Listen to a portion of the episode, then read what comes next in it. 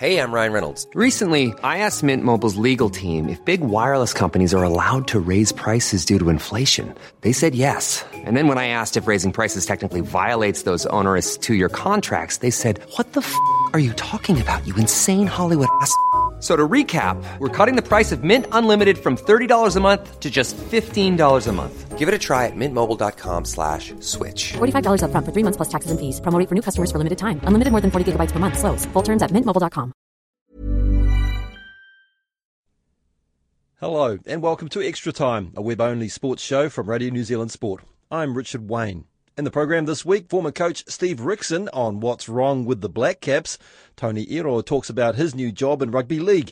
And we catch up with the Phoenix and all-white star Jeremy Brockie and national tennis number one Marina Erakovic. First up, though, golf. As I speak, the Premier New Zealand men's tournament's underway at Christchurch's Clearwater Course. But the New Zealand Open has copped some criticism this year for its mediocre field. There are no big names from offshore competing, unlike a decade ago when caddy Steve Williams enticed his then-employer Tiger Woods to play at Paraparaumu. One big local name back then returns for the first time since that 2002 tournament. Two-time NZ Open winner Greg Turner has begun a comeback as he bids to play on next year's European Seniors Tour. But even today's local stars, such as national number one Danny Lee and Michael Campbell, are absent, let alone anyone of note, even from across the Tasman. The minuscule $400,000 purse doesn't help either. Wellington's Mark Brown and the Auckland rookie Ryan Fox addressed those issues at a media conference before the tournament got underway. Fox was certainly happy to be there. He speaks first. Oh, it's just awesome to be down here. It's been a goal of mine since I started playing competitive golf to win a New Zealand Open, and it was just a goal of mine when I first started just to play, and it's just great to be down here and be a part of it. Yeah, I think for the New Zealand guys, obviously any national Open's huge, and I think I'd speak for most of the guys would turn up and play for a peanut slab. You know, the prize money is irrelevant, so I'll always make the effort. And that's been the frustrating thing, is not being able to get back the last few years. It sort of always clashed with Hong Kong when I was playing in Europe, so you know, it's something I've definitely missed, and it would be a tournament that when I finish playing would be great to have on your list, as having been a tournament that you've won. Guys, how disappointing is it, that said, that some of those other sort of top New Zealand players haven't been able to make the trip for various reasons, whether it be qualifying for other tours, etc. Does it take a little bit of the gloss off at all? I think it does, but it's just so difficult this time of year with scheduling, and you know, we always run into the same problem of qualifying schools, big money events at the end of seasons for Europe, and guys trying to keep their card in the States. So I don't know if you're ever going to have a perfect date, and I'm sure the organisers look into it and try and schedule it as best they can. But sometimes it just doesn't work out, and for everyone involved it's frustrating that we can't get at least all the top New Zealand guys back, and if not a few better players from Aussie and around the world. So you know, I don't know enough about it, but maybe if you know we could get this and the PGA back together again, that might attract guys to come for 2 weeks. But like I said, I don't know the commercial arrangements and scheduling arrangements, but to me that would be probably an ideal situation. I guess the fact remains there's a lot of golf tournaments all around the world, and you guys have got to make a living. Exactly, yeah. And as Brownie said, it's pretty hard. You know, just being on the Aussie tour, you can make a living, but it's a pretty tough one. It's, you know, most of the guys' dreams is to get on the European or the PGA tour, and unfortunately, this time of year, that's when all the Q schools are. And you know, with Cambo trying to make the race to Dubai, it's just all the stuff clashes, unfortunately, this time of year. Yeah, I think unfortunately for the tournament it is a business, and I'm sure a lot of the Aussie guys looked at the prize money and thought, well, it might be a good week to have off, which is a shame, but it's just the way it is. And you know, personally, maybe if we could get back to having it co-sanctioned, I'm not sure whether that would be a better field. You'd certainly need help with a couple of Aussie tournaments at the same time if you're going to include Europe, but you know, to me, if we could have 3 or 4 tournaments co-sanctioned with Europe around Australia and New Zealand, that might be one way of getting a stronger field, and I think it's just lacking that little bit of X factor at the moment that probably needs to be erased. Irrelevant for us, because we'll, like I said, we'll turn up anyway, but just to get that slightly stronger field. Hard to get without a draw card, isn't it, just to get the punters in here to make it give it a sense of occasion, if you like. Yeah, even you know, having someone like Cambo back would have been fantastic, but you know, you saw what happened last week with the Aussie Masters with Scotty and Poulter, and the crowds around them were phenomenal for the week. All the press coverage was around them, and you know, to have them contend for the week just made the tournament special. And you know, if we could get something like that here, it would be fantastic as well. Ryan Fox, incidentally the son of All Blacks selector Grant Fox and Mark Brown, talking ahead of the New Zealand Open. Coming up, league with Tony Iro, football with Jeremy Brockie, and tennis with Marina Erakovic. Now let's turn to cricket, where the New Zealand men slumped to their fifth consecutive Test match defeat against Sri Lanka in Gaul. A former coach has come out with some words of advice for the Black Caps, who were in a competitive position after the two sides' first innings, but were then bowled out for just 118. Sri Lanka went on to win by 10 wickets inside 3 days. Steve Rixon is the former New Zealand coach, now the current assistant coach to the Australian team. Rixon says the Black Caps have the raw talent to mould a winning side, but the senior players need to start taking responsibility. Steve Rixon's been watching over his former team's struggles, and he spoke with Jacob McSweeney. Identifying the problem from afar is not quite as easy, but what I do keep my ear close to the wall and try to hear what's going on with my former side. So to me, you know, I hear a lot of dysfunctional activities happening, and the harmony between all different sectors of a good unit is not quite as it should be. So I think that needs to be addressed and get back to the drawing board as far as actually trying to break it down into small pieces and actually get the coach back to running the cricket show, get the selectors doing their job, and everyone else just do their own jobs, and I think you'll probably get a fair result, which is exactly what I asked when I came to the country, and I was granted that, and I thought we got a pretty good job done. So I think there's some reasoning behind actually getting back to having a real look at who does what, and make sure that there's not any mixed messages in the overlapping of those different roles. Those 5 tests they've lost, they've scored over 300 only twice. Obviously, their bowling's actually not done too badly. You know, in the recent test against Sri Lanka, we managed to get them out for under 250. I mean, how do we improve on our batting? Yeah, look, I think that once again, I look at what you've got with the batting, and I know a lot of the individual players there, and I know that you've got a very good batting side. Obviously, the discipline in learning how to go about scoring a big score is probably the biggest key. Maybe the introduction of 2020 cricket has probably got people playing some ill-disciplined cricket. One of the things from a personal perspective, watching Michael Clark go about his job with Cowans last week in quite a pressure cooker situation.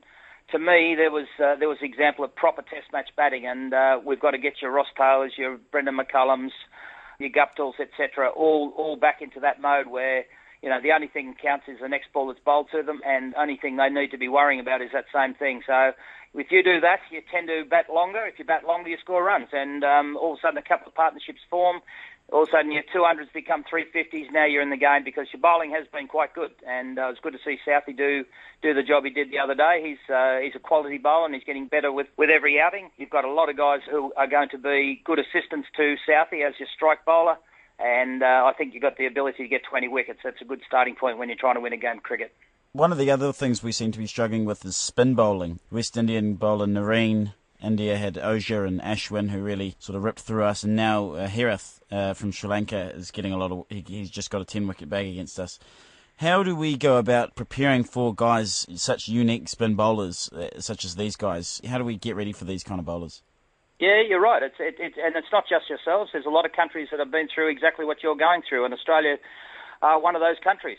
We struggled against those same names. But in the recent days, in the last probably 12 to 14 months, we've learned to combat it. We've got different players who play different roles. We specifically work plans to make sure that we, when we go into these subcontinent places and we are up against, you know, prodigious spin and unique spinners such as your Ajmals who have the one that goes away, or Narine, and these sort of bowlers are all, you know, they're quality bowlers, and you need to practice on wickets that actually have a bit more turn, a bit more bounce, a little bit more uneven, so you actually learn how to combat it and actually work out your own game and how to score runs. It's not just trying to survive in circumstances like that, because that's a recipe for failure. But if you actually go there with a plan, stick to your plan and stay within those realms, well, I think you'll be half successful. So it's not just New Zealand that are having trouble with these same bowlers. It's a lot of countries. But I think other countries have probably sat back and worked out exactly what is in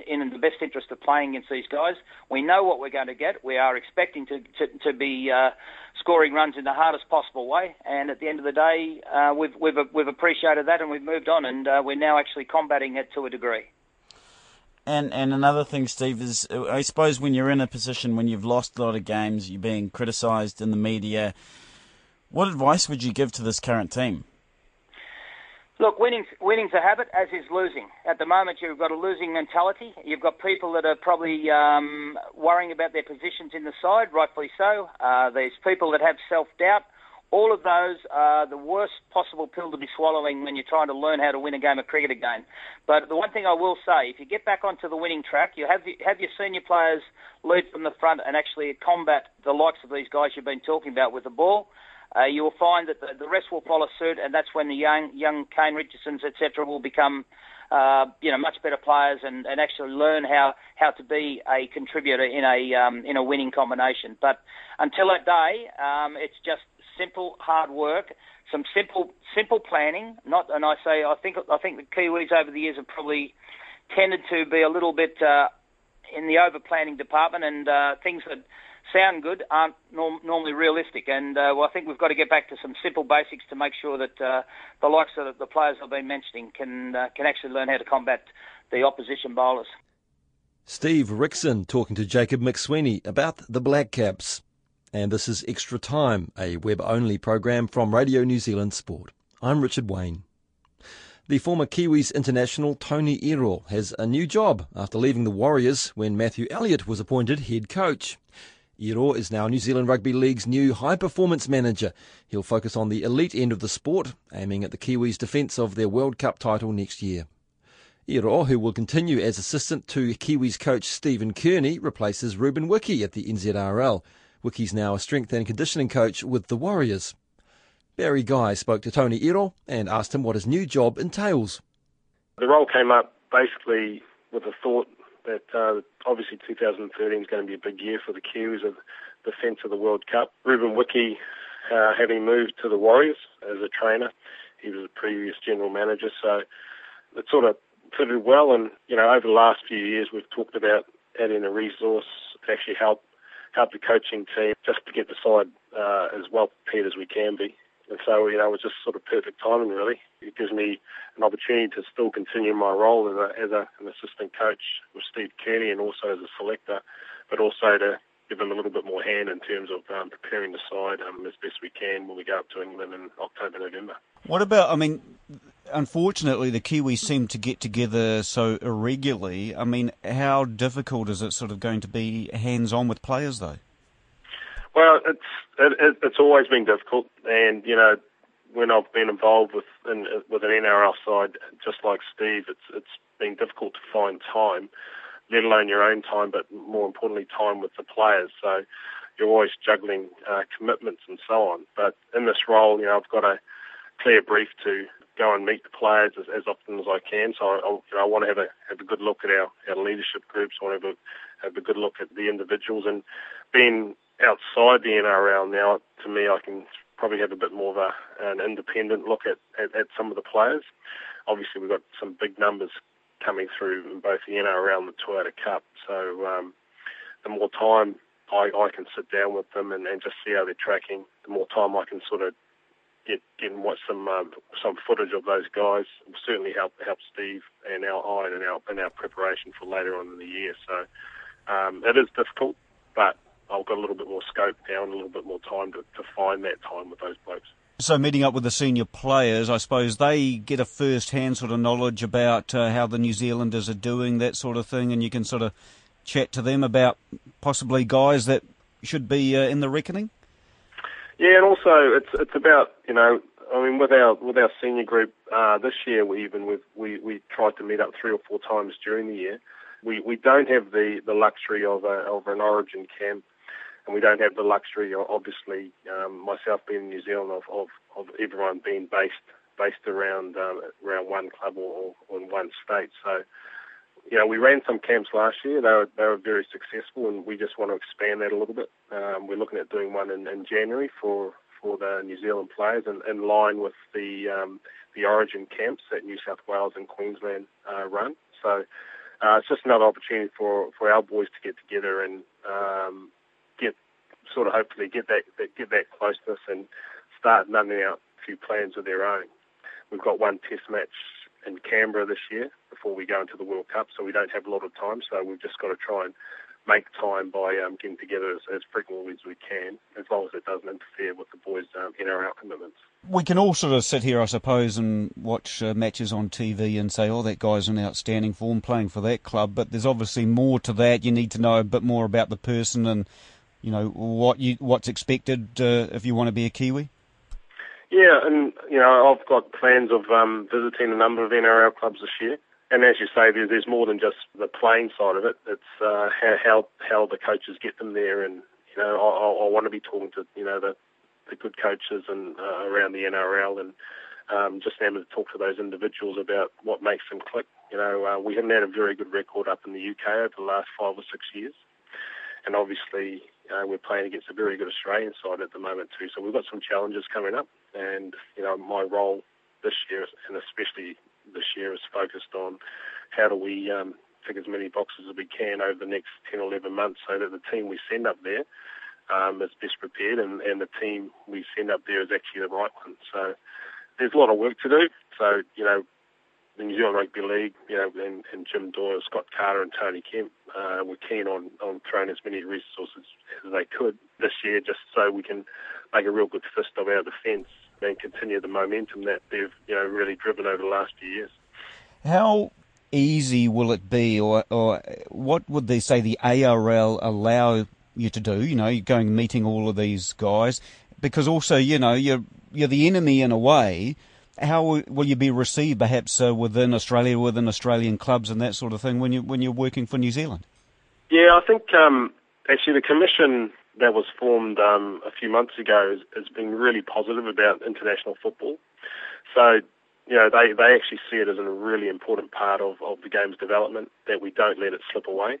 Obviously, there's a lot of pressures on the code from the NRL clubs. It's such a tough year, but also from the Origin series. But all the messages coming out of the Australian Rugby League Commission is that they need and they want international football to thrive. So they've been really good about that. As I said, the Origin camps are running in January, so we don't plan to be stepping on any feet there because a lot of players will already be involved in those type of camps anyway. And the rest of the time is just is finding time individually with those players and with the group as a whole. And although it's a busy time for the NRL, the players are also really keen on getting together and nutting out some plans that they hope to make them better near the end of the year. So, as I said, it's tough. You have to balance time, you have to balance commitments, but there's ways to do it. And tell me about you accepting this job. I mean, I think your name was mentioned with the Roosters and that sort of thing. I mean, were there things out there for you, but, you know, this was the one that took your fancy? Yeah, there were opportunities in Australia, but also I had a good look, and obviously I've been involved in New Zealand Rugby League over the last few years. You know, they've got some really good people involved. I also, having been involved with the New Zealand side over the last few years, I know how important this year is. So I decided that this was probably the best road, basically for the Kiwis, because I'm really, really keen on making sure the Kiwis retain that cup. Also, it's a great opportunity for me in terms of adding to my sort of resume, so to speak, because it is a different role to what I've been doing, but it's involved in rugby league. It's a good opportunity to meet and be involved with, you know, all the elite players through the game on a more regular basis. Tony Iro speaking with Barry Guy. This is Extra Time. Still to come, we catch up with NZ Tennis number 1, Marina Erakovic. The Wellington Phoenix footballers spent the week in Australia following last weekend's crucial win in Newcastle. That 3-0 result over the Jets was the Phoenix's first away victory this season and resurrected their A-League campaign. It ended a 3-match losing streak and lifted the Wellington side off the bottom of the ladder. Jeremy Brockie scored twice on his return to his former side. And the versatile All-White told me on the phone from Perth that the Phoenix's decision to keep the team over there should pay dividends against their next opponents, the Glory. Yeah, it's been good. Gave the boys a bit of chance to bond together, head out and go for coffees and enjoy the sun and heat of Perth. And it obviously makes it a lot better after getting 3 points on the weekend. Definitely good to get on the score sheet. It can be difficult going back to your old club, and sometimes the occasion can get the better of you, but it was an important time for us boys to make sure we knuckled down and turned our run around, and everyone worked hard for each other, and we definitely deserved the 3 points at the end of the game, and I was very happy to continue with the goals. Yeah, it's noticeable you didn't celebrate. That's just sort of courtesy, isn't it, to the fans who've supported you in the past? Yeah, for sure. They were good to me the 2 years I was there, and normally sometimes when you go to your old club they boo you and whatever when you touch the ball, but I got none of that, so I was just out of respect to keep the celebrations to a minimum. When I came off the pitch, they sort of applauded me and clapped me as I walked off, so it was great. And I think people that I was close to over in Newcastle, they know the story and how it all happened, so but look, I'm very happy where I am now. Do you think you should probably have taken that penalty and had your hat-trick? Oh, I definitely put my hand up to take it, but Ife's been the penalty taker since day one, so didn't want to make any scene or an argument or anything like that. I'm happy just for the 3 points. If I had got the third goal, then would have been equally as happy, but 3 points was most important to me on the day. Yeah, it was pretty crucial for the Phoenix, wasn't it, to get those points, and the first road win for the club for the year as well. Yeah, for sure, and we done it quite convincingly, obviously, with the 3-0 scoreline, and we could have had a couple more. We had 3 losses on the bounce. There was a bit of stick coming our way, so it was good to come over here and get 3 points, and it's a crucial period of the season now for us. You showed some fantastic goal-scoring form in pre-season, and you look like you're getting back to it last week. Can we expect that hat-trick this week? That would be very nice. Obviously, I did score a few goals in pre-season, and I said leading into the season that they wouldn't count for much if I didn't do it during the season, so I'm happy to be sitting on 4 at the moment. I don't think any Phoenix player's got a hat-trick yet, so I'll definitely try and put my hand up to be the first one to get one. Yeah, well, you'd want to make it 2 in a row and keep this good form. Well, it's only one game, but make it another one and prove that it was no fluke, although Perth, obviously, not the easiest place in the world to go to. No, it's not the easiest place to come and play, but obviously the club's done us a favour by bringing us over for the whole week and trying to limit a bit of travel time for the boys. So there'll be no excuses when we run out on Saturday. We should be all fresh and looking to definitely build on the 3 points we earned on Sunday. And adjusting, I guess, to the time zone and the climate, all that stuff, maybe staying over in Australia between games could be the way to go for the Knicks. Oh, yeah, it's pretty crucial. Obviously, the 7 of us that were away with the national team were in China, so we've been through a few different time zones in the last 10 days or so it's definitely good thinking by the club to keep us over here and keep the boys close together, and the spirits are definitely high in the camp.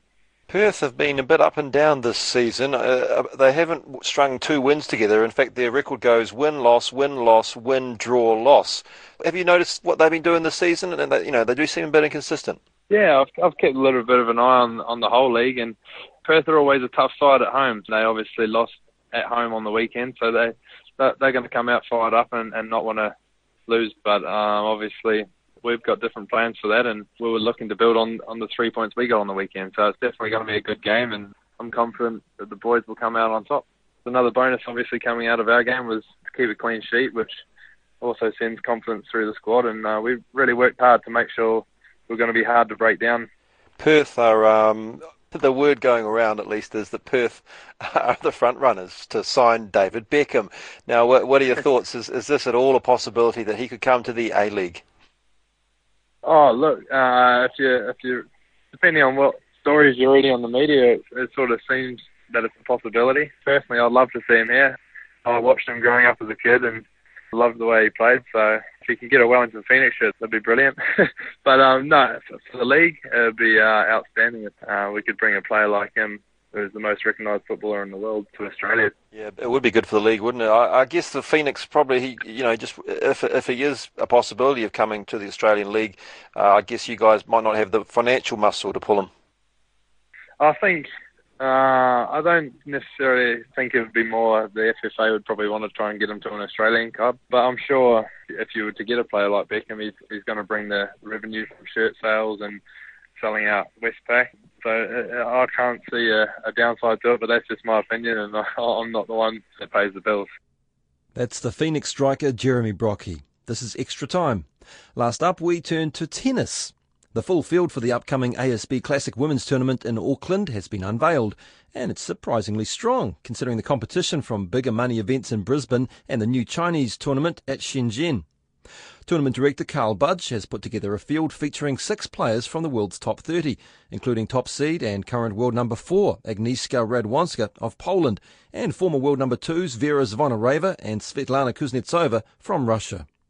The Auckland tournament, which begins on New Year's Eve, also sees local ace Marina Erakovic return after a disappointing second half of 2012. The New Zealand number 1 reached a career-high WTA ranking of 39 in May, but Erakovic is down to 67th after pulling out of the US Open with injury. Astrid Yerda spoke with Marina Erakovic for Extra Time. I actually got injured in Dallas, which was the week before the US Open, and it was a tendon in my hip. It was basically just a slow sort of nagging thing, and it got worse and worse, and eventually I had to retire from the doubles at the US Open. Came home and basically I've been recovering. I had 6 weeks off tennis, and I actually started hitting a few weeks ago, and it's going really well. I've no issues at the moment, so things are right on track. And you're okay to play in the ASB? At the moment I am, but you know, the ASB Classic is still a while away, so with tennis you never know, but at the moment, yes. How are your preparations going? Really good. I'm heading away to Florida on Monday. I'm going to do a 3-week training block over there. Just get in a lot of tennis and then back before Christmas, so I should be quite ready to go. And what are your expectations? No expectations. I haven't had any for a few years now, so just play the tennis, do my best, and the rest will take care of itself. What do you think of the field for the ASB Classic? I think the field is really good. There are 2 other events now during Auckland. There's one in Brisbane, one in China, so I think Carl did a very good job to get this field. And I think, you know, it's going to be a lot of good matches next year. And what do you think of your prospects for the Australian Open? Same here, no expectations. I go into every event just focusing on that first match, you know, having a game plan, working on my game, and that's all I can do, really. You made some big strides this year. How do you feel about 2012 as a whole? I was just talking to someone, you know, I haven't even really looked back on it. I felt like it was a good year, but not extraordinary. I had, 3 or 4 niggles injuries-wise, and, you know, just wasn't as smooth as I wanted it to be. But, you know, I definitely went to see and play some tournaments where I've never been before, like Madrid, Rome, Budapest. So there were some new experiences which I really enjoyed this year. How does doubles rate for you? You've had some success in that. Yeah, no, I really enjoy playing doubles. I'm going to play with Heather Watson here, and we've done really well this year. So, you know, singles is number 1 for me, but doubles is definitely something I enjoy and I'm pretty good at. And how's the depth of women's tennis in New Zealand? Apart from me, I wouldn't know, to be quite honest. That's depth is not very good. And are you keen to play the Fed Cup for New Zealand? I am keen. That's going to be in February. I haven't made any decisions yet, but it's definitely, you know, on my schedule, penciled in. So probably making a decision about that later next month. Marina Erakovic with Astrid Yerda. And that's the show for this week. Feedback's always welcome. sport@radionz.co.nz's the email, sport@radionz.co.nz. You can, of course, get the latest sports news anytime on our website. Well, we'll be back with the next web-only Extra Time show next week. I'm Richard Wayne. Bye for now. Hey, it's Paige DeSorbo from Giggly Squad. High quality fashion without the price tag. Say hello to Quince. I'm snagging high-end essentials like cozy cashmere sweaters, sleek leather jackets, fine jewelry, and so much more. With Quince being 50 to 80% less than similar brands. And they partner with factories that prioritize safe, ethical, and responsible manufacturing. I love that. Luxury quality within reach. Go to quince.com/style to get free shipping and 365-day returns on your next order. Quince.com/style.